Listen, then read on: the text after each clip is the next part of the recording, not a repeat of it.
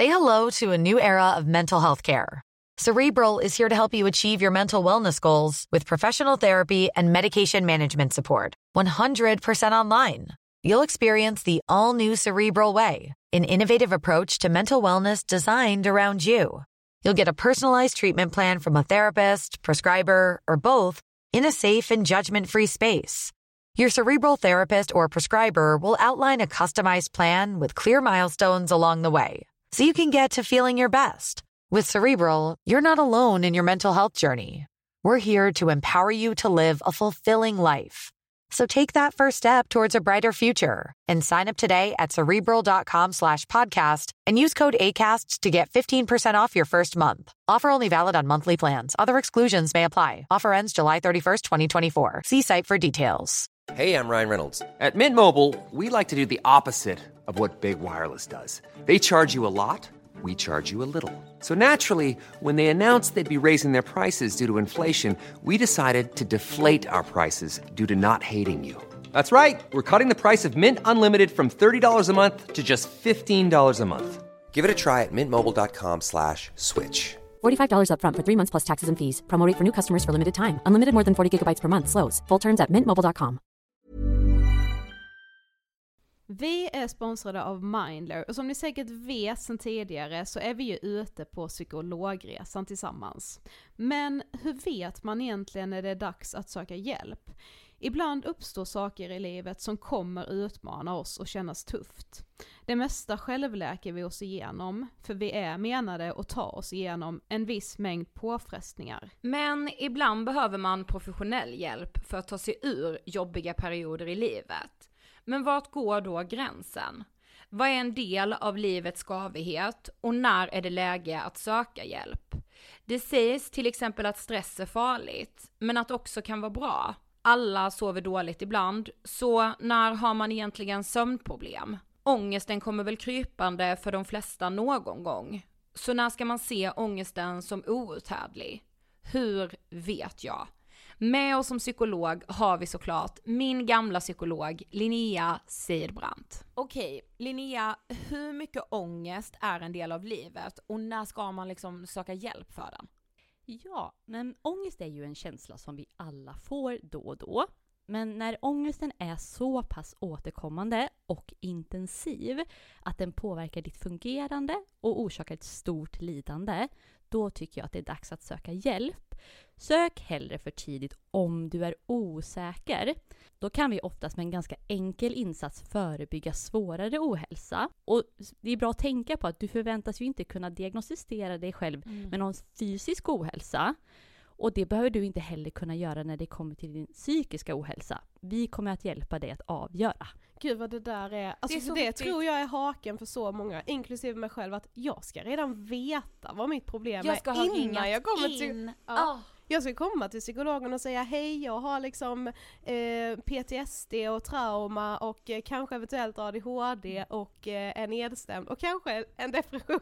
Alltså, jag vet. Precis. Och vi, jag menar, vi har ju pluggat i fem år, vi psykologer, just för att kunna göra bra och grundliga bedömningar. Ja. Så lämna det till oss. Ja, gud vad, alltså varför? Ja, det är jätteintressant. Ja, verkligen. Ladda ner Mindler till din telefon och läs mer på mindler.se.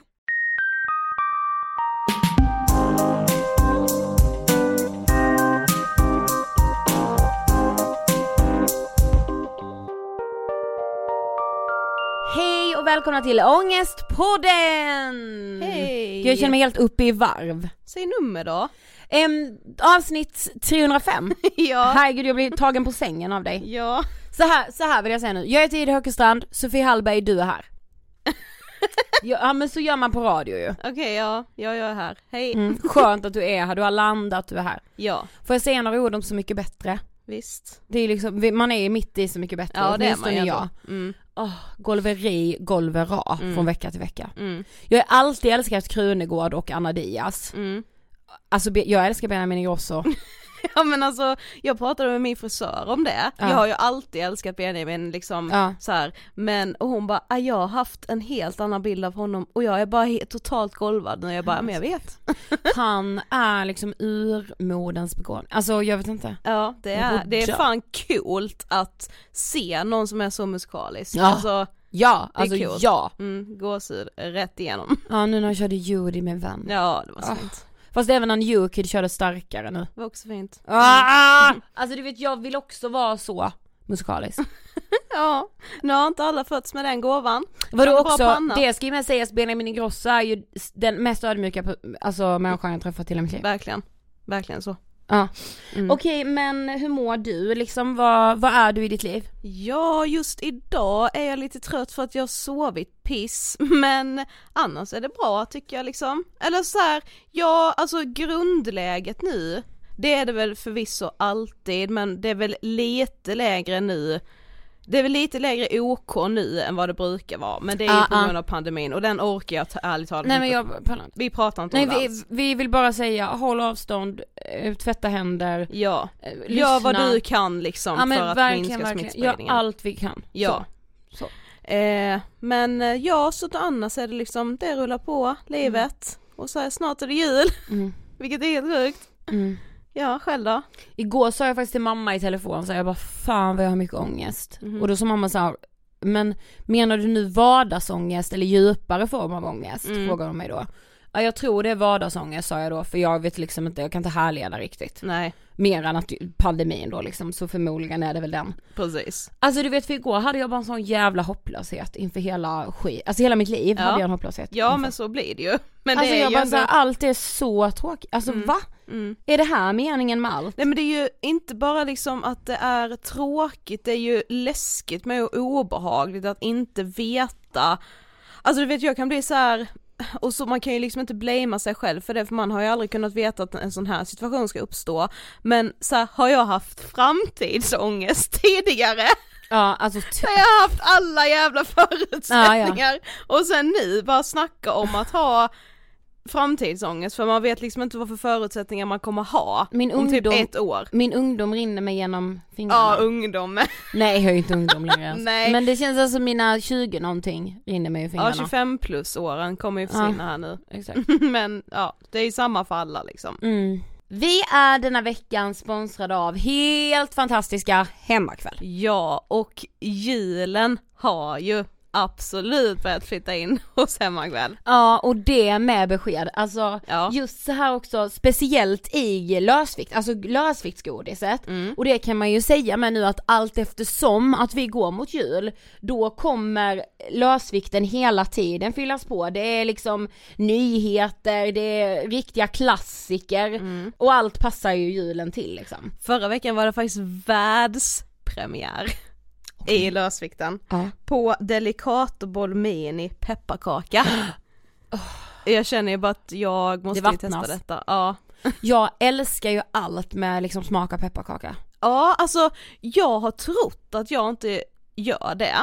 Och jag har dessutom tänkt att kombinationen choklad och pepparkaka inte ska funka Jo. så bra. Den är Den otrolig. är helt otrolig. Ja, den är verkligen Den, fantastisk. jag tror så här, alltså om jag ska tänka på de svenska hemmen, då tror jag inte det blir jul nu utan den här Delicato-bollen med pepparkakssmak. Kanske är det så.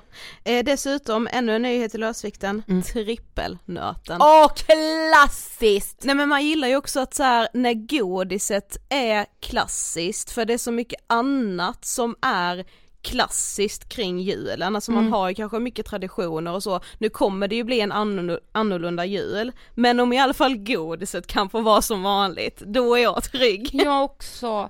Och så här också Sofie, när vi säger att julen har flyttat in på hemmakväll, då menar vi inte bara godismässigt, alltså det finns adventskalendrar, det är skumtomtar, det är liksom jul, gå bort julpresenten som man istället för att kanske gå till någon, skicka. Ja, Ehm, nu på Och- söndag är det ju faktiskt första advent. Ja, och kom ihåg att adventsfikan, den innefattar ju inte bara så här lussebulle. Nej! Nej nej nej nej, alltså man går till hemmakväll och handlar adventsfika. Vadå är det inte en jättebra idé att ha typ så digitalt adventsfika med sina vänner, alltså man ses typ på zoom liksom, Ja. och så har alla köpt en nyhet var. För det är ju väldigt tryggt på hemmakväll, det ska man ha med sig. Tack hemmakväll. Ja men alltså för några veckor sedan så gjorde vi ju ett avsnitt tillsammans med mamman Veronica om att ha barn som mår psykiskt dåligt och just alltså vi utgick liksom från mammarollen.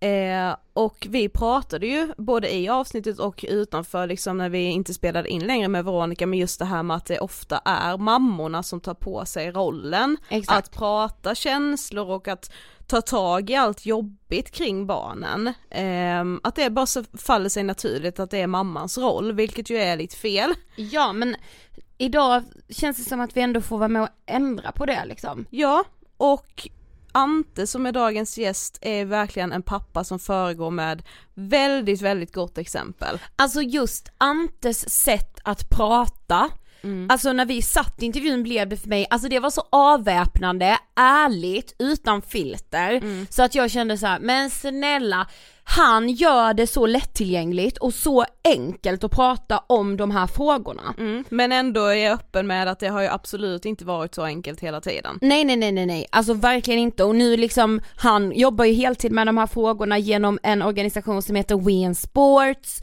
och hans dotter har ju mått väldigt dåligt men det fina är att hon har inspirerat honom så mycket. Mm, det är jättefint. Jag, jag tror att det är dags att lyssna va? Ja, Vi rullar intervjun med Ante. varsågoda! Hej Ante och varmt välkommen till Ångestpodden! Hej på er! Det är superroligt att vara här. Ja, Ja, det är det, jättekul att ha dig här med. ja men just det här avsnittet känns så viktigt i vårt flöde. Mm. Faktiskt. I mitt flöde också. Bra. Men du ska, få, du ska få berätta, vem är du? Ja men jag heter ju Ante, eh, eller heter jag, jag faktiskt inte, jag kallas för Ante. Vad heter Så- du egentligen? Anders heter jag egentligen, men så har jag Aha. tagit min eh, farfars namn. Eh, av anledning att det var så många på mitt jobb på den tiden som hette Anders Andersson, så vi förväxlade mejl och grejer. Så att då blev det att jag tog mitt namn, Ante. Mm. Och jag är eh, en eh, helt vanlig pappa. Eh, och det är väl faktiskt så att det är den största roll jag har just nu. Och det är också den jag växer mest i just nu. Så det är liksom min häftiga utveckling att få se hur jag kan vara och göra som pappa. Mm. Vad tänker du på när du hör ordet ångest? Eh, då, ja det, det kommer upp jättemånga tankar. Jag har nog eh, även själv haft en hel del ångest eh, när man liksom börjar få insikt i vad det är. Men framförallt så är det ju en av mina tvillingdöttrar Ida jag tänker på. Och hennes ångest och hur den har tagit sig uttryck under väldigt många år då.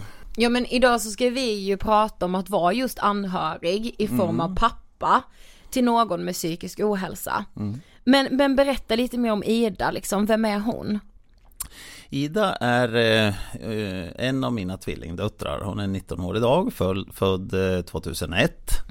Eh, och eh, som tvillingsyster då så eh, får man väl ändå säga att hon har alltid varit väldigt tävlingsinriktad, haft höga krav på sig själv.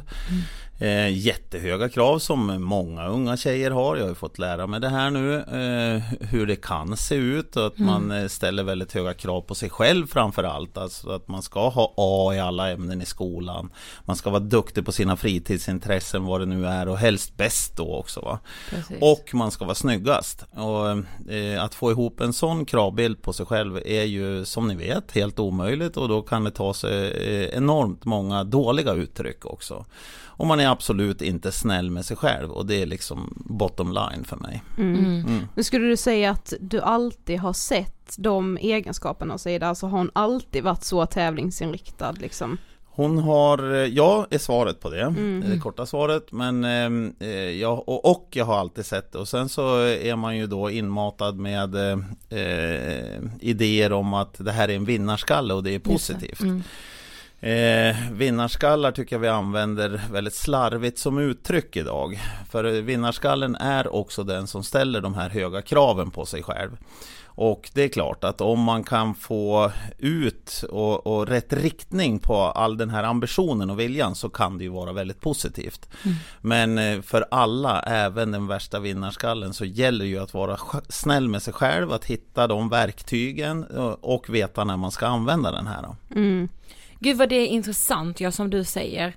Just det ord, alltså vinnarskalle, det, det, alltså när jag tänker tillbaka på min uppväxt, alltså det har jag bara alltid sett som något positivt.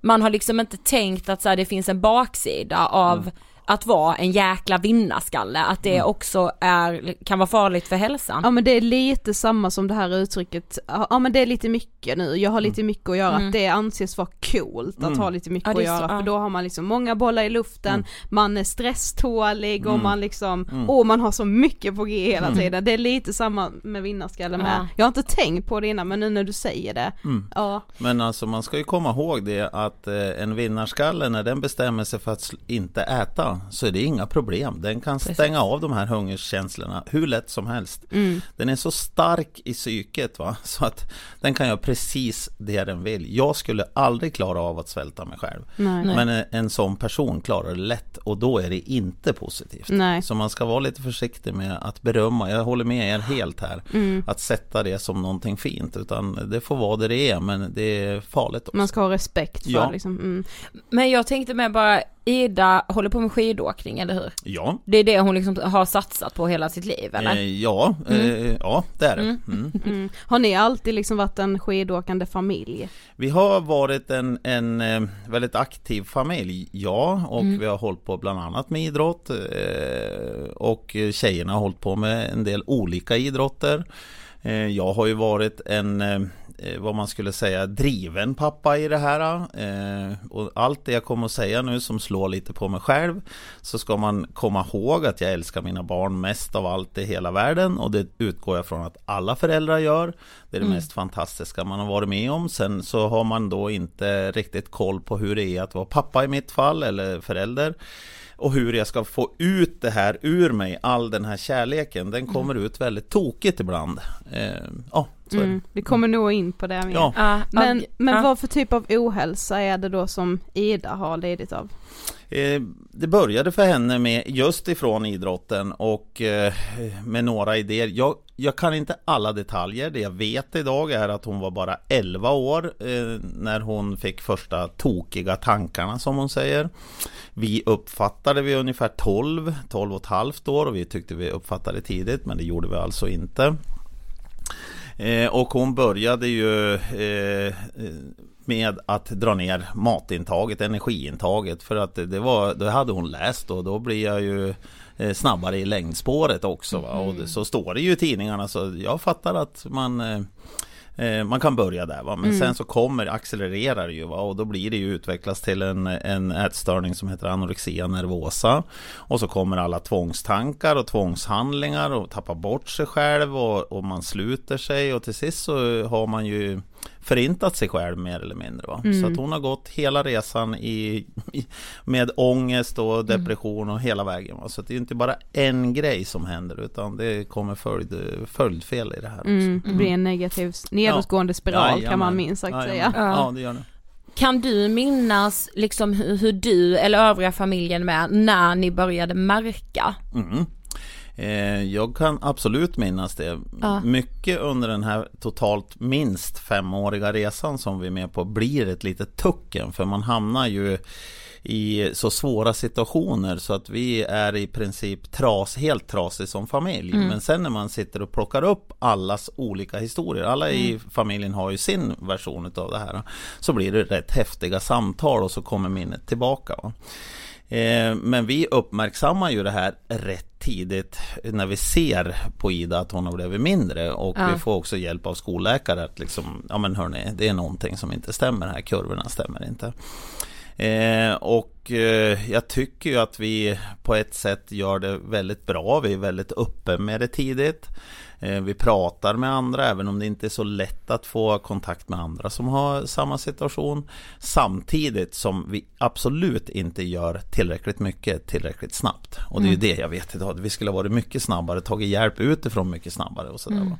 Men det vet man inte alltså. Nej. Herregud, jag är bara pappa. Ja. Jag har aldrig varit pappa förut, jag har aldrig läst någon handbok liksom. Exakt. Så att jag går också hela resan och känner mig som en helt usel pappa. Vi är ju jätteduktiga på att slå på oss också. Ja, Och precis. mamma som en jättedålig mamma då, va? Mm. Och så är det då den här skammen som är kring det. Och Mm. Man tycker att alla pratar om en också liksom. Och, Ja, ja. ja, Mm. vad, vad tycker de om mig nu och så vidare. Mm. Men kan du minnas vad du tänkte i början? Alltså när ni ändå, Mm. hela familjen hade insett att Ida var sjuk. Hade hon någon självmedvetenhet? Att hon, alltså förstod hon själv att hon var sjuk? Eh, så småningom, men det tar tid som Ja. Ida också säger efteråt. Va? Det, det går nog faktiskt halva tiden i alla fall, två och ett halvt år innan de får den här eh, medvetenheten och insikten och kan ändå inte göra någonting åt det. Va? Nej, men nej. när hon får en, en sjukdom, sjukdomsinsikt så har det gått ganska lång tid. Mm. Men minns Eh, du dina tankar? Jajamän, jag vet ju vad jag säger första gången när det här blir klart för mig. Jag ska ju fixa det här lite snabbt, herregud. Jag är ju en pappa som är effektiv. Och,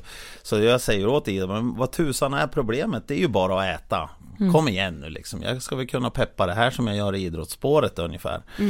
Eh, och där börjar väldigt många papper. Vi har inte förståelse för sjukdomen, vi har inte förståelse för den ångest det här framkallar och eh, vi har inte förståelse för all, hur vi ska hantera det. Nej. Mm. Gud jag tror så många som lyssnar nu känner igen sig i det här. Mm. Eh, hur såg er vardag ut kring den här tiden? På den tiden så eh, just när det börjar så har vi, vi har ju arbeten båda två. Jag jobbade eh, väldigt mycket runt om i världen faktiskt. Så att jag var, hade ett arbete där jag eh, reste väldigt mycket så jag var väl borta i princip måndag, fredag. Jag hade ju hittat min karriär och tyckte det var jätteroligt och det var så här livet skulle vara och eh, jobba som tusan och så var jag hemma på helgerna och så tyckte ju jag att eh, ja men nu får jag jättemycket tid med mina barn i idrotten. Det var liksom, ja, där, det, ja jag peppar mig själv så helt Mm. enkelt. Och du var väldigt delaktig i deras idrottande. På helgerna. Ja, Jag var inte delaktig i deras liv på veckorna. nej. Eh, tyvärr. Eh, och eh, min fru jobbade vardagarna och tog hand om eh, allt runt hemmet. Det var liksom old style, Mm. old school på allting. Eh, och eh, så såg livet ut. Mm. Eh, tills att det här händer då. Mm. Ja. Hur förändras er vardag då? Eh, nummer ett så behöver ju en förälder ge väldigt mycket tid eh, till att eh, du ska gå på BUP och du, du går ju hela den här svängen med skolsjukvården, BUP och så Mm. vidare.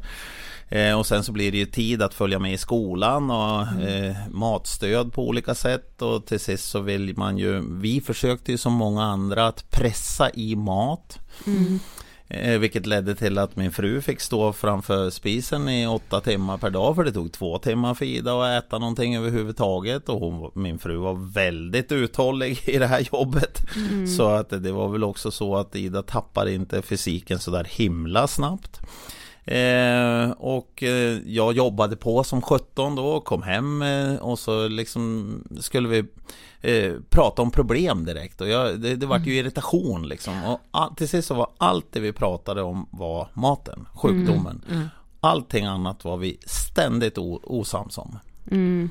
Ständigt. Men då när det, du liksom ändå hade förstått att det är inte bara att äta liksom. Nej. Vad brottades du som pappa med för tankar i hela den här situationen? Å ena sidan så är det ju så att man har eh, byggt upp sin målbild med livet. Alltså du gör en karriär, du ska följa det här.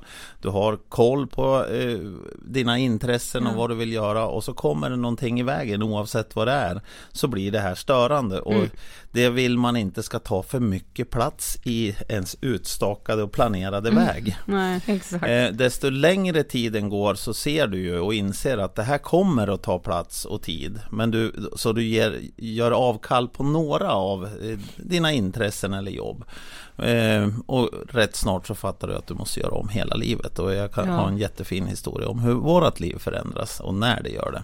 Mm. Eh, när man faktiskt får vända det upp och ner. Men jag tänker också, för nu var du inne på det, att liksom vad fick ni för hjälp? Alltså vad får Ida för hjälp och vad får du som pappa eller ni som familj för hjälp? Eh, I princip noll. Nu är jag jättehård när jag säger det här. Ja. Eh, och innan jag säger någonting mer ska jag också säga att all, alla personer vi har träffat som har försökt att hjälpa i systemet Sverige är det inget fel på. Det är jättefina personer. Men system, systemet tillåter inte att man får full hjälp direkt. Och sen eh, beror det på lite vart i landet man bor och vilka resurser som finns. Och hos oss fanns det väldigt små resurser. Och man kan då tänka att visst, vi går på BUP och eh, vi får en timme i veckan eller någonting sånt där. Alla andra timmar ska föräldrarna hantera. Mm. Eh, vilket gör att idag vet vi att vi, det är föräldrarna som vi måste då stötta, peppa och ge verktyg för de är helt nedbrutna. Mm, alltså de, är, de tappar ju orken här. Alltså den bästa resursen vi har i samhället ska, blir också lite utsatt här. Eh, för den, de fel den gör och så vidare. Får ja. inga verktyg. Va? Ida, när vi ska gå på BUP, hon eh, efter bara några gånger så inser ju hon att det här är ju katastrof varje möte. För att vi går dit och då ska du väga dig och mäta dig. Så oavsett resultat så kommer det att bli kris. För antingen så har du gått ner i vikt och då mår då den sjuka bra och familjen dåligt eller vice versa. Ja. Så mm. det finns inget bra resultat här och det är det första som händer när man kommer på BUP. Mm. Och sen ska man ha ett litet samtal på det. Alla tankar är ju överallt. Det spelar ingen roll. Alla är inte i rummet. Nej. Utan man är bara superledsen och har, mår jättedåligt. Så inför sådana här möten så är ju ångesten så hög den kan vara. Ja. Mm. Mm.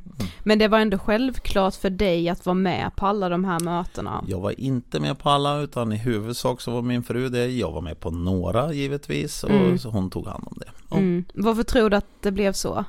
Eh, för oss, så, och jag tror som för många andra, så räknar man ju hur ska vi få ekonomin att funka när någon ska sluta? Du tjänar mer, du jobbar och så mm. det här allt det gamla med eh, mannen och kvinnan och så mm. vidare. Totalt galet men så var det. Mm. Ah. Men till slut så ska ju Ida läggas in. Mm. Eh, och då är det en behandlare som säger någonting som betyder väldigt mycket. Mm. Kan du berätta om det ögonblicket? Oh ja, det kan jag. Eh, då har det gått tre och ett halvt år in i sjukdomen när vi då ah. får den här möjligheten att eh, komma på det här behandlingshemmet. Och den dagen så är ju också allting vänt upp och ner. Livet är kaos. Vi ska gå och ta en lunch före vi ska gå in och bestämma oss för om Ida vill. Man skriver ju sig frivilligt alltså. Mm. Ett HVB-hem är det då eller är det ett? Eh, eh, det är ett ätstörnings... Ah, okay. Ja, ah. precis. Och så vi får träffa det här teamet före, vi får klart för oss vad som gäller. Vi vet ju ingenting och mm. där får vi reda på att vi ska lämna ifrån oss Ida i 12 veckor ungefär. Vi ska få träffa henne en timme om dagen och hon ska vara där dygnet runt. Och, alltså, och det är här i Stockholm, vi bor i Östersund, det är 60 okay. mil bort. Mm. Så liksom, ni känner ju hur svetten börjar rinna på en liksom. Och, och de tar ju, jag känner det så att man, de tar mitt barn ifrån mig. Eh, och då kan man ju tänka och förstå vad dålig man känner sig som pappa. Mm. Jag har alltså inte klarat min uppgift. Mm. Eh, det är rätt bra också att bli påmind om att jag har ju faktiskt gjort en del tokiga val i livet, absolut. Eh, men det här kommer som en kalldusch. Vi går och äter den här lunchen utanför. Där, där vi kastar mat och blir hur osams som helst. Det är rena cirkusen på den här restaurangen. Så att vi förstår ju alla, inklusive Ida, att nu är det dags. Så vi går in där och Ida har ju bestämt sig för att hon, hon vill ju skriva in sig. Hon har så hög medvetenhet och det viktigaste av allt, motivation att bli frisk igen. Mm. Eh, men vi får då träffa vår kommande behandlare som då eh, som har blivit vår skyddsängel och läromästare i livet också. Eh, en helt underbar kvinna som eh, säger många kloka saker. Eh, men jag, vi sitter ju där med tårarna i ögonen och hon mm. tittar mig i ögonen och säger Men hörru du Ante Jag lovar dig att jag ska komma hem med en frisk Ida Jag har gjort det här i 16 år och du vet jag har aldrig misslyckats mm. Alltså det är så förlösande ord för mig. För fel, rätt eller fel så är sjukvården alltid lite grann med, med hängslen och svångrem. Man törs inte utge sådana utfästelser, sådana löften. Och hon tittar med ögonen och säger det. Och sen, jag, jag, tror att hon fattar vad jag behöver höra liksom. För jag, jag plågas ju här va. Eh, och sen givetvis så kommer också orden här då. Men för att eh, eh, ni ska göra mitt jobb så lätt som möjligt så vore det bra om båda slutar jobba och ni byter bostad och byter, gör om alla era rutiner. Inte för att ni har gjort fel, men nu krävs det nytt. Ah. Och då kommer nästa kalldusch liksom. Och det är här mm. jag någonstans börjar inse då. Och så säger då Ida att eh, men nu mamma och pappa vill jag att ni åker härifrån för nu vill jag börja bli frisk. Mm. Och då sitter man där. Jajamän. Och så har vi då fixat en bostad här på Söder och vi sätter oss i bilen och åker därifrån och är ju i tucken bara. Men halvvägs in till Söder här då så eh, är det ju klart. Matchen är redan klar. Jag vet vad jag ska göra. Mm. Jag ska flytta hit till Stockholm och vara med Ida ett år. Eller så länge det krävs. Mm. Eh, och det är allt jag vet då. Så att, och så blir det. Så nu är det min tur som pappa här och eh, faktiskt eh, göra någonting. Ja, kunde du ändå känna så att det var din tur som pappa Absolut. att lite kliva in Ja, och ja. att, att du kanske för dig själv kände att jag behöver också detta på något sätt? Ja absolut. Ja. Det blir liksom eh, eh, Ja nej men det, det, det är många som har sagt till mig vad starkt gjort Men det var faktiskt så att det var inte starkt Det var den enda vägen Det Ja. fanns inga alternativ Och när en människa blir tvingad in i hörnet så Så kommer den att göra det Mm, Det, det finns bara en utväg ur, ur det här mm. Men gud, jag tänker på den här behandlaren, vilken trygghet på något sätt att få höra det där när man behöver det som mest. Ja, liksom. det är det. Och Mm. det är ju också den kvinnan som eh, Alltså hennes sätt Hennes kunskap givetvis eh, gör ju att jag både ställer mycket frågor, får lära mig väldigt mycket. Det, det går ju 13 veckor tills jag flyttar in på det här sjukhuset eller en våning ner och bor där med Ida. Eh, och det är klart jag tar alla chanser att lära mig då. För jag vet ju att man Jag har ju varit vetgirig. Jag har ju googlat, jag har försökt titta men det finns ju väldigt lite att hitta och läsa sig till. Eh, Så så småningom så när jag ser vilken fin kontakt hon får med Ida Hon säger väldigt tidigt till Ida att eh, Ida du kommer att hata mig men du vet eh, sen kommer du att älska mig. Och precis så blir det va. Och hon är väldigt lågmäld, klok, väldigt konsekvent i, sitt, i sin hantering av Ida men behöver inte liksom höja rösten. Nej, ja. Som jag hade en tendens att göra, kanske jag fortfarande ibland. eh, men eh, eh, genom att titta på henne och genom att ställa alla de här frågorna så eh, lär jag mig ju lite grann. Och ni ska veta det, när Ida vet att en förälder ska flytta in, hon vet inte att det är pappa. Hon hade ju sin relation med mamma. Och det här är jättevanligt bland eh, unga tjejer, anorektiker, att man väljer en trygg punkt och det blir nästan alltid mamman. Papporna känner sig väldigt ensam, också väldigt vanligt.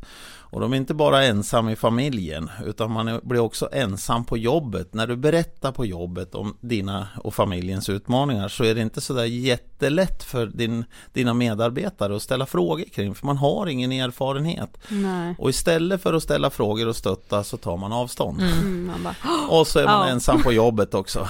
ja precis. Så att pappan är, eh, inte alltid men väldigt ofta blir man helt ensam. Och jag var ju inte Idas trygga punkt. Men tänk er när jag dyker upp och ska vara den som flyttar ihop med Ida. Mm. Hur reagerar hon? Tänk det kaoset som blir. Vi ska dela ett litet rum. Mm. Vi blir ju så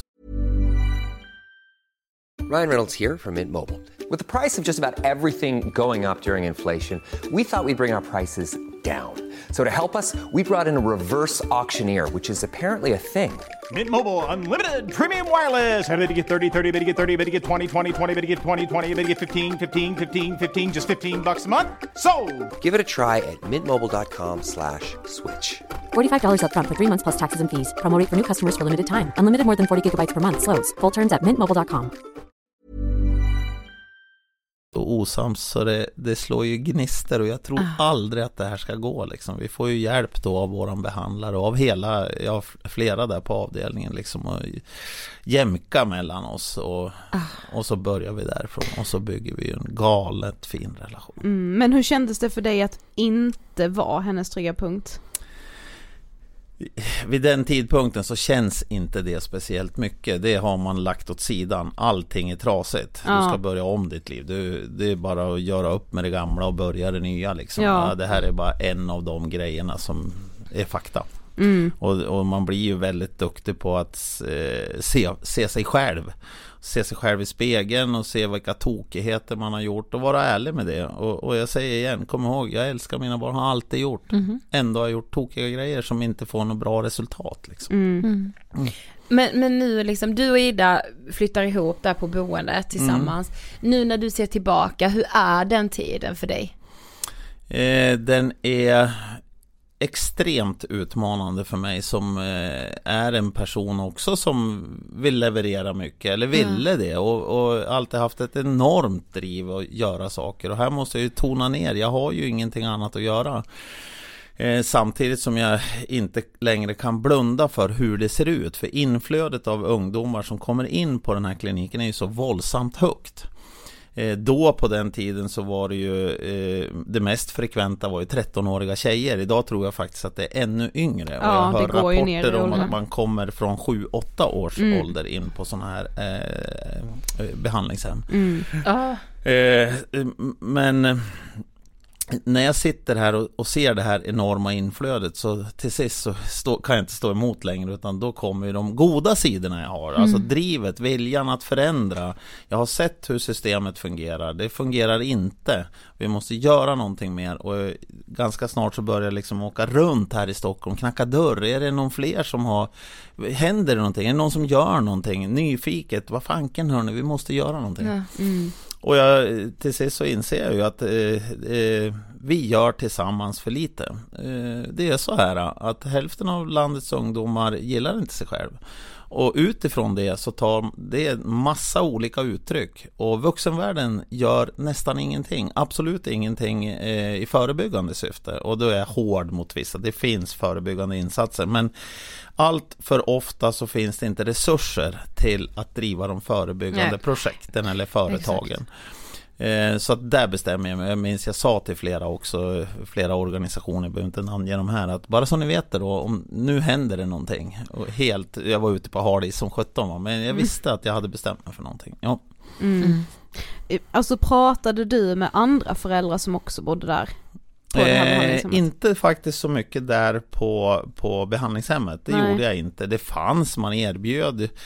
Eh, men jag hittade inte mitt forum riktigt där utan jag, vill, jag pratade med jättemånga föräldrar utanför det. Eh, inom idrotten till exempel. Eh, så började jag ju se på eh, idrottarna med andra ögon. Jag såg ju direkt om man var illa ute eller eh, jag såg vart det var problem och jag kunde gå fram på träningar eller tävlingar och fråga föräldrarna om vi ska prata. Och det tråkiga är ju att eh, dörrarna stängdes väldigt fort. Det är ju svaret är ganska vanligt att vi har inga problem och Just har vi problem så löser vi dem i familjen. Mm. Bakom stängda Eh, dörrar. Ja, Mm. och det där är ju då det sämsta man kan göra. Ja. Mm. Det, för då kan en sån här utmaning som anorexia är, då kan den bli livslång. Mm. Och du blir frisk om du väljer en annan väg. Mm. Precis. Men, men du säger ju upp dig från ditt jobb och startar We and Sports. Ja, Alltså det är så jävla coolt. Mm. Att du får idén, alltså i ändå ett så jobbigt och mörkt Mm. Skede Fast det är där de i bästa livet. idéerna så, skulle, så tänkte jag på det nu när Mm. du sitter Mm. liksom. Det är fan i mig då de kommer. Mm. ja, dels så var vi trasiga som familj. Ja. Dels så hade jag, alltså när jag bor med Ida så är ju hon på behandling då på dagarna mellan 8 och 4. Och där är jag ensam och sitter i en bunker. Det är klart att jag, jag har all tid i världen att göra någonting. Ja. Så jag tog på mig ett uppdrag i, i, i ett, ja, i Jämtland Härjedalens skidförbund Eh, som jag kunde sitta och börja jobba med här nere. Ehm, och och eh, det landar så småningom i, i också att vi, eh, de ställer upp som huvudman i det här projektet som jag då startar först. Mm. Som ska verka förebyggande och preventivt då, eh, inom idrotten. För där hade jag ju, jag hade ju koll på strukturerna i idrotten. Där kan jag komma in och, och så är det då genom Arvsfonden som vi får den första finansieringen. Mm. Mm. Och kloka personer där ska jag säga. Ja. Ja. Men hur skulle du säga att de strukturerna ser ut eller såg ut och liksom hur vill du eller ni förändra dem? Eh, ja, om jag säger så här. I, vi valde idrotten eh, bland annat av anledningen att det, det, är ett strukturerat sätt att komma till ungdomarna. Det är ett Mm. väldigt snabbt sätt jämfört kanske med om man ska in i en skola. Det är väldigt, väldigt mycket mer omständigt Ja. att komma in där. Nu är ju målet att vi ska få jobba i skolvärlden. Tänk att få bygga våra ungdomar starka redan från när man börjar ettan, tvåan. Mm. Ja, Alltså att börja gilla sig själv, att ha det här på eh, som ett ämne. Det, det, dit vill jag, Mm. men det tar tid och det finns förslag och vi har färdiga metoder för det. Men idrotten kommer ju in ifrån dag ett. Ja, om det är en ja. klok person i den här föreningen eller i det där förbundet som inser att det här är ett problem. Väldigt ofta vill ju faktiskt idrotten, det är baksidan, säga Eh, eller man är rädd för att lyfta fram problem inom just sin idrott för man tror att man blir utpekad och Mm. uthängd i media. Istället så tycker jag man ska se det så att vi vet ju alla att det är problem och psykisk ohälsa ökar och tänker att vara den idrott som då säger att vi vet om problemet och vi gör någonting åt den. Det är ju att vara i framkant. Va? Mm, precis. Eh, och finns det rätt personer som har varit nära det här då, går, då är den resan väldigt kort. Mm. Ja för det är så sjukt för det känns ju som att, alltså man pratar väldigt mycket om och det, det finns ju forskning som visar att så, här, om man tränar så mår man bra, liksom Mm. både fysiskt och psykiskt och det är väldigt viktigt att röra på sig Mm. och därför tror jag också att det nästan blir lite svårt att erkänna Mm. att det finns så extrema prestationskrav som kan leda till psykisk Mm. ohälsa Ja. på ett ställe där man ska vara för att må bra Ja, fysiskt och psykiskt. Det, Det- blir ju liksom så tudelat. Ja, det är det. Men jag menar rörelse är jättebra för vårt mående. Ja. Absolut. Men eh, sen kan man ju titta på verkligheten. Räcker det? Nej, det Nej. räcker inte. Precis. Men det är jättebra med rörelse. Absolut. Precis. Ja. Men vi, vi hörde i en eh, annan intervju med dig så sa du att du länge liksom levde i förnekelse inför Idas sjukdom. Mm.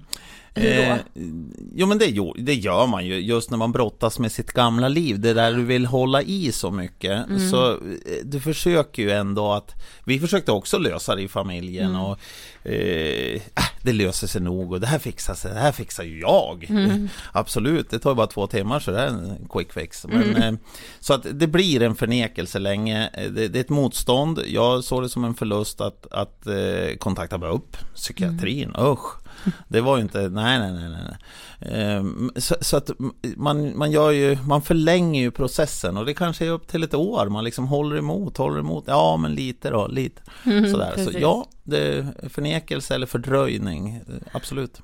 Ja och den, jag tänker mig att just den förnekelsen är ju liksom för alla föräldrar tror jag som vars barn drabbas av, Jajamän. av en psykisk jag också. sjukdom. Eh, men det är så viktigt att prata om den tiden Mm. för att, ja men som du säger, kanske kunna göra den tiden kortare. Mm. Ja. Även om den blir en del av att någon nära Mm. en blir sjuk. Ja och att Eh. det inte är ett misslyckande som förälder. Nej, Det precis. är inte liksom på grund av hur du har varit som förälder kanske som gör att ditt barn blir sjukt. Ja, Alltså, ja men det är ju ljudmusik, precis som ni säger. eh, alltså, eh, är det någonting som jag vill ska förändras så är det ju just det här tiden från det du ser, för du känner i magen att något är fel. Ja, jag lovar, exakt. om du Mm. känner efter. Du vet att beteendet är förändrat och vad gör du då? Ja, men det är då du ska kunna lyfta luren eller gå in på nätet. Men gör ni det idag så måste man väl säga, vart ska ni vända er då? Va- Vart vänder man sig någonstans? Är, på nätet är det bara, det är så ostrukturerat. Ja, Eh, ja. Du, får, du hittar inte hjälpen. Och här vill jag vara. Här ska det vara ett stort rött hjärta bara. Ring hit, kom hit. Du har kommit rätt, nu sätter vi igång. Inga långa utredningar. Nej. Nu kör vi. Desto tidigare, desto bättre. Vi kommer kunna vända det snabbare om det är första dagen. Ja precis. Absolut, så att, eh, men tänk, tänk er då den här eh, drömmen jag har att du ska aldrig behöva hamna i ett dåligt mående. Det, det, det är det vi har jobbat med i tre år, ta fram metoder, verktyg. Så att, vi, så att våra ungdomar vet hur man ska möta motgång, för motgångar kommer, det är Ja. inte onaturligt, det är väldigt medmänskligt liksom att, att må lite sådär ibland. Och, Precis. så det är helt okej, men hur, vad gör jag när, min, eh, när någon dör i min närhet eller jag får de här jag måste ha verktygen. Exakt. Och sen då, som jag säger, steg två, när du ändå hamnar i dåligt mående, då ska det vara solklart vart du ska vända dig. Vart ska jag ringa? Vart ska jag eh, åka? Och hur snabbt får jag hjälpen? För då är det bråttom. Ja, Eh, vårdgarantin på 90 dagar den räcker ingenstans för mig. Det är tre månader som ska, du vet tre månader. En anorektiker, om den bestämmer sig, det är en månad och så är det 30 kilo. Mm. Så här är det jättebråttom. Exakt. Mm. Men du har nämnt flera gånger nu att du ändå så här när du ser liksom i backspegeln att du nog också har gjort vissa saker som har varit fel liksom. Mm. Vad, vad, vad kan det vara för, nå för något? Ehm, vi är som förälder generellt, det finns några sådana här saker som jag bygger min uppfattning på. Att alla älskar sina barn är, är givet för mig. Nästa är att vi är också väldigt hårda med oss själva. Och så tror vi att vår omgivning dömer oss ännu hårdare, så vi, vi är ganska upptagen i eh, och ser de här signalerna. Vad tycker jag? Nu tittar de på mig med de här ögonen och så vidare. Eh, så att eh, det ligger i ena vågskålen. Det andra är ju att eh, eh, jag, fick jag göra om det idag, då skulle jag ju bara lägg tid med dina barn. Så enkelt är det. Var där, behöver inte göra någonting. Jag hade ju några indirekta krav på en, då ska vi göra någonting. Och tänk vad duktig pappa är, men jag kan också få dem ut i idrotten och jag kan serva dem hur mycket som helst och i mitt fall då, jag kan ta fram allt material och valla skidorna åt dem, allting fixat och klart. Då tyckte jag att jag gjorde det bra. Istället för lägg ner det, lägg det åt sidan. Var med dem, lyssna. För du, om, det är klart du ska presentera en palett av möjligheter i livet. Men lyssna vad de vill välja utav det. Och när du har ställt frågan och lyssnat så har du svaret. Och att vara förälder när du vet vad ditt barn vill är superenkelt. Om du har lyssnat på det. Mm. Ja det är så sant. Hur stor del ser du liksom att idrotten har i ungas psykiska ohälsa idag? Tror du idrotten är med och bidrar till att så många mår dåligt? Eh, nej, jag, jag, nej, det gör jag inte. Nej. Alltså idrotten är fantastisk. Eh, som alla hobbysar eller fritidsintressen tror jag är jättebra att ha intressen. Eh, det som förstör lite för ofta det är papper som jag som börjar prata om eh, tävlingar och träningar på ett sätt som inte är hälsosamt. Eh, som inte eh, sporrar till egen motivation och egen drivkraft för det är i det varje människa, varje ungdom eh, faktiskt eh, bär på sanningen om sitt liv.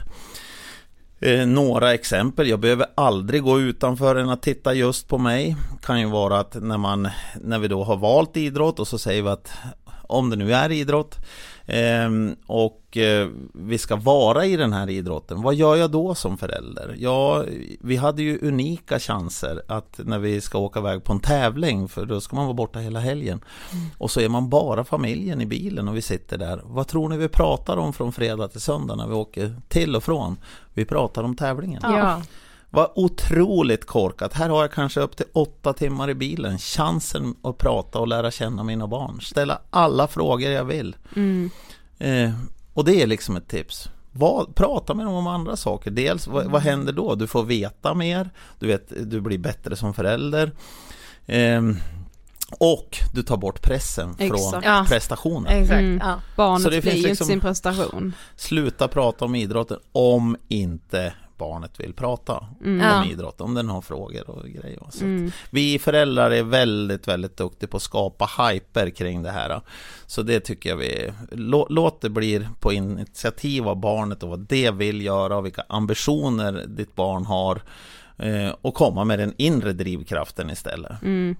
Jag kan ju tänka bara så här nu nu när jag ser tillbaka på mitt eget idrottande, liksom när man typ spelade fotboll och handboll och allt vad det var. Det fanns ju alltid några föräldrar på läktaren som Mm. hördes lite mer än Ja. andra föräldrar. Ja. Kan det vara så också att de här föräldrarna, alltså bara och återkoppla till det här med vinnarskallar. Mm. Skulle du säga att du också har varit en vinnarskalle och att det kanske blev lite så här att du ville så gärna att det skulle gå bra Mm. i de här tävlingarna Mm. så att du blev också helt insnöad på att bara prata om det. Absolut. Mm.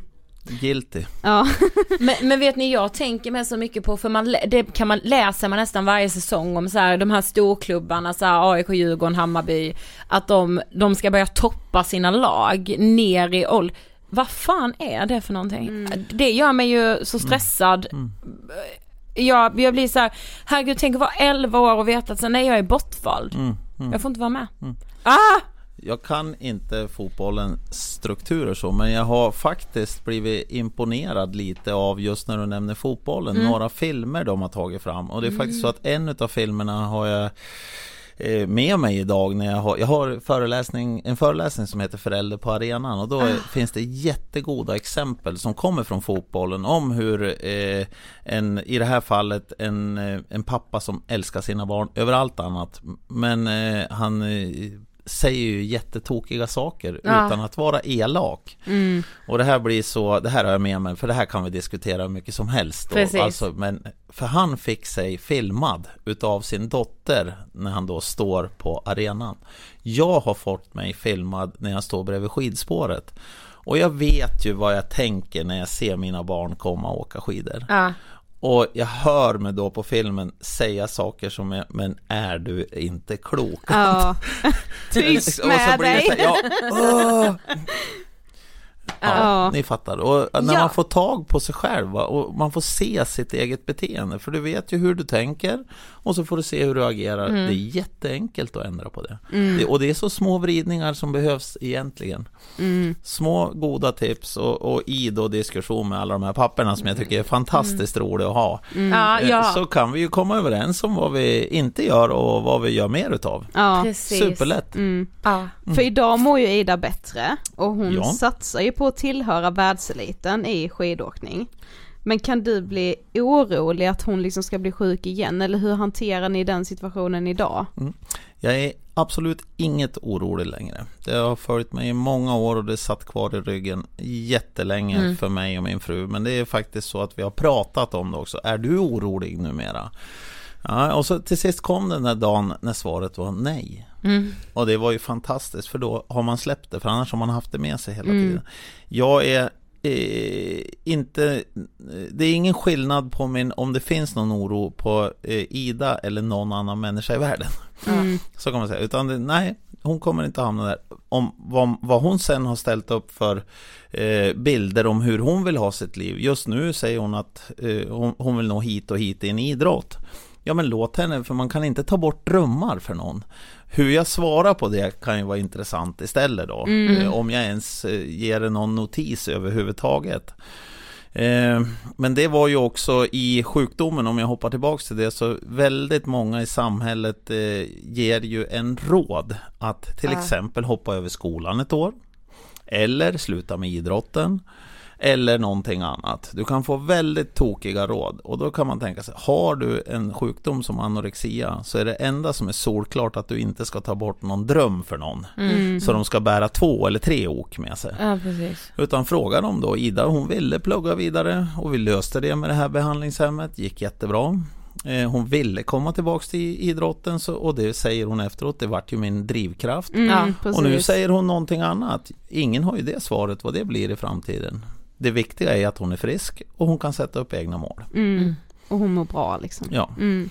Men vi sa detta till dig nu innan vi satte på mickarna, men vi upplever så ofta att när ett barn mår dåligt så är det liksom mamman som eh, tar kontakten med sjukvården, som kanske följer med till läkare, psykolog. Mm.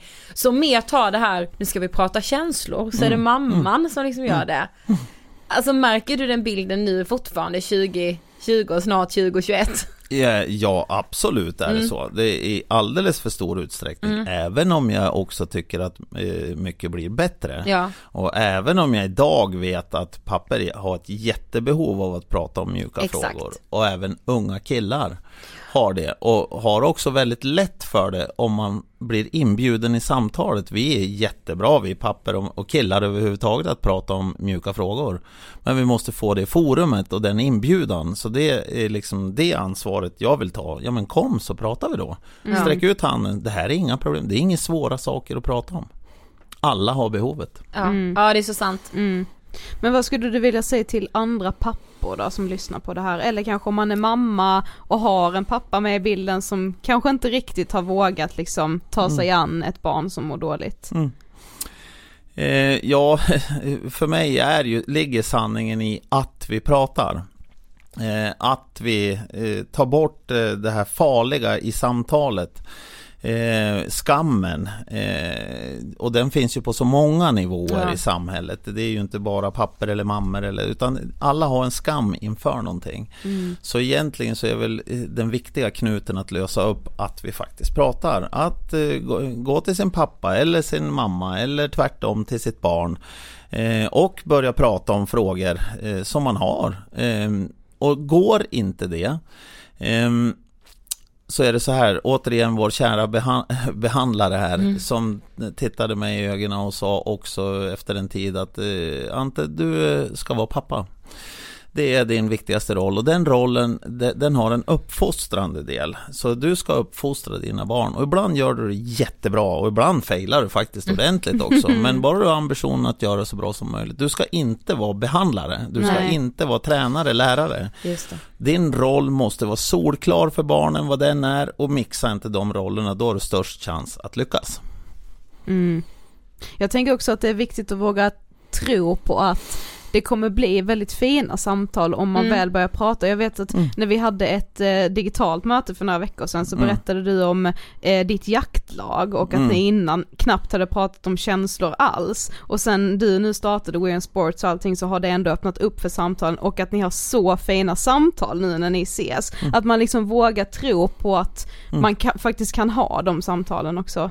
Det är en sån där punkt alltså det i, i mitt liv där jag Där mina jaktkompisar då numera frågar om eh, Hur resan har varit och Ja. hur Ida mår nu eller hur mår ni nu och så kommer man in och så vissa kvällar, inte alltid kanske men Då sitter vi och pratar om den här typen av frågor Mm. och eh, Du har ju sett några av filmerna och när jaktlaget sitter och gråter samtidigt så förstår du ju Det, det berör och Mm. eh, allas liv har någon punkt där man vill prata om sånt här. Mm. Och det öppnar ju för andra typer av samtal. Precis. Och andra typer av utmaningar. Idag när jag kommer på en skidtävling så är det inget snack om saken utan eh, det kommer fram papper och så tycker de att eh, initiativet är bra och det landar nästan alltid i att och vi har ett barn eller någon Mm. i, i föreningen har. Exakt. Vad kan vi göra? Och då vet man ju, då har jag ju faktiskt eh, visat ansiktet här och du kan komma och prata om det. här. Då- Det är helt okej och kanske vi kan hjälpa till dessutom. Mm. Och, det, och med så här liksom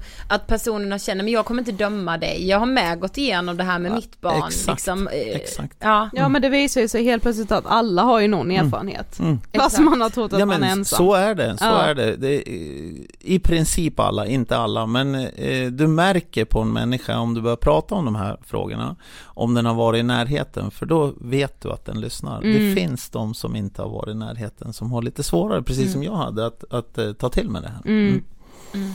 gud tiden bara springer iväg. Vi har kommit till sista frågan. Oj! Vad inspirerar dig i livet liksom? Eh, ja, i, idag är det, jag måste faktiskt tänka lite på det, men, men det finns ju några eh, delar i det här.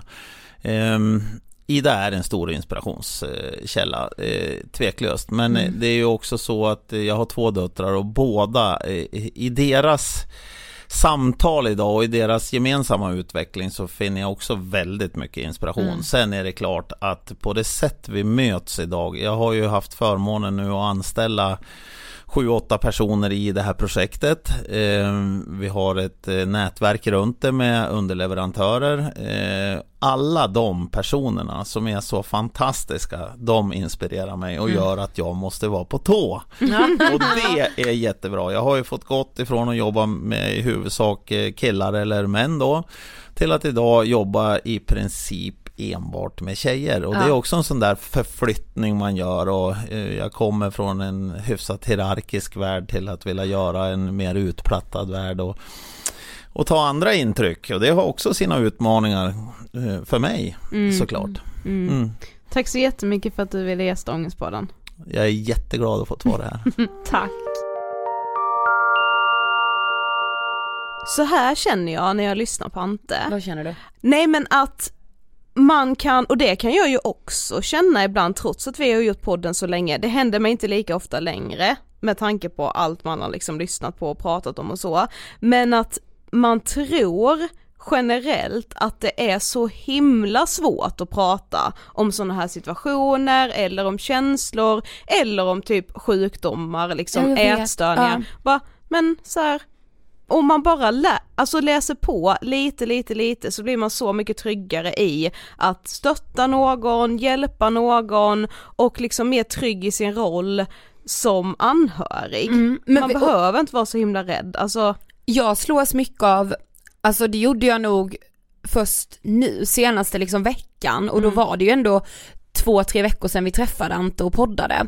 Att så här, man pratar mycket om machokultur, mycket om mansrollen, vad den är, men jag kan nog känna att man har glömt pappaperspektivet, Ja. för det är väl där machorollen är som allra mest skadlig, om man inte kan bortse från den ens när man är förälder liksom. Mm. Och också det här liksom nu vill jag liksom inte måla upp papporna här heller som liksom offer i att de skulle känna något sorts utanförskap men också lite den här, alltså man faller så lätt in i de rollerna att mammorna tar det som har med Ja. känslorna att göra och så är pappan liksom tryggheten, lik- alltså så här, ja men typ som i Antes fall så här, han har pushat sina döttrar i idrotten Mm, mm. liksom eh, och att man då så här, om, om ens barn börjar må dåligt så tänker man per automatik att så här, det är så mycket mer naturligt för mina barn att gå till mamman. Ja, ja exakt. Och att man då kan känna sig lite utanför i Ja. det, eller så här, man, man får aldrig en ärlig chans riktigt att vara den, det självklara valet i, i liksom samtalet kring känslorna och det är ju jättesynd att det är så men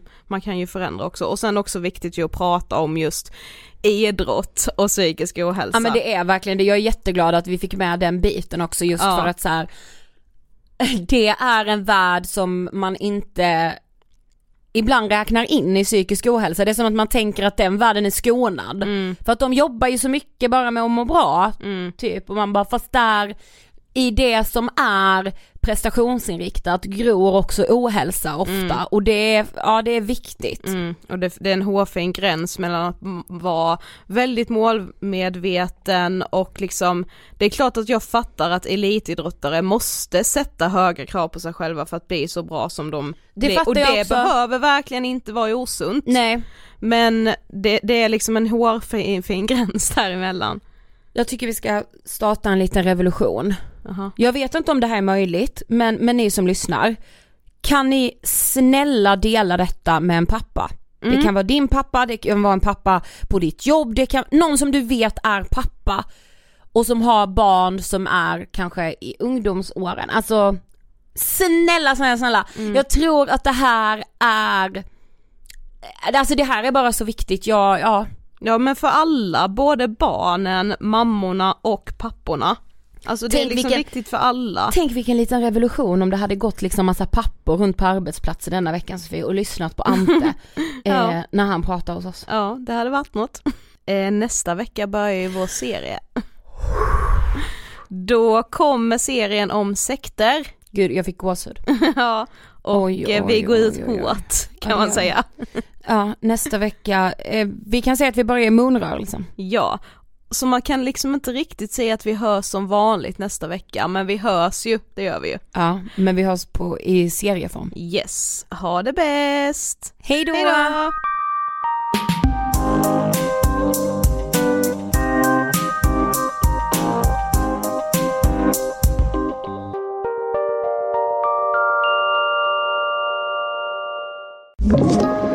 Podplay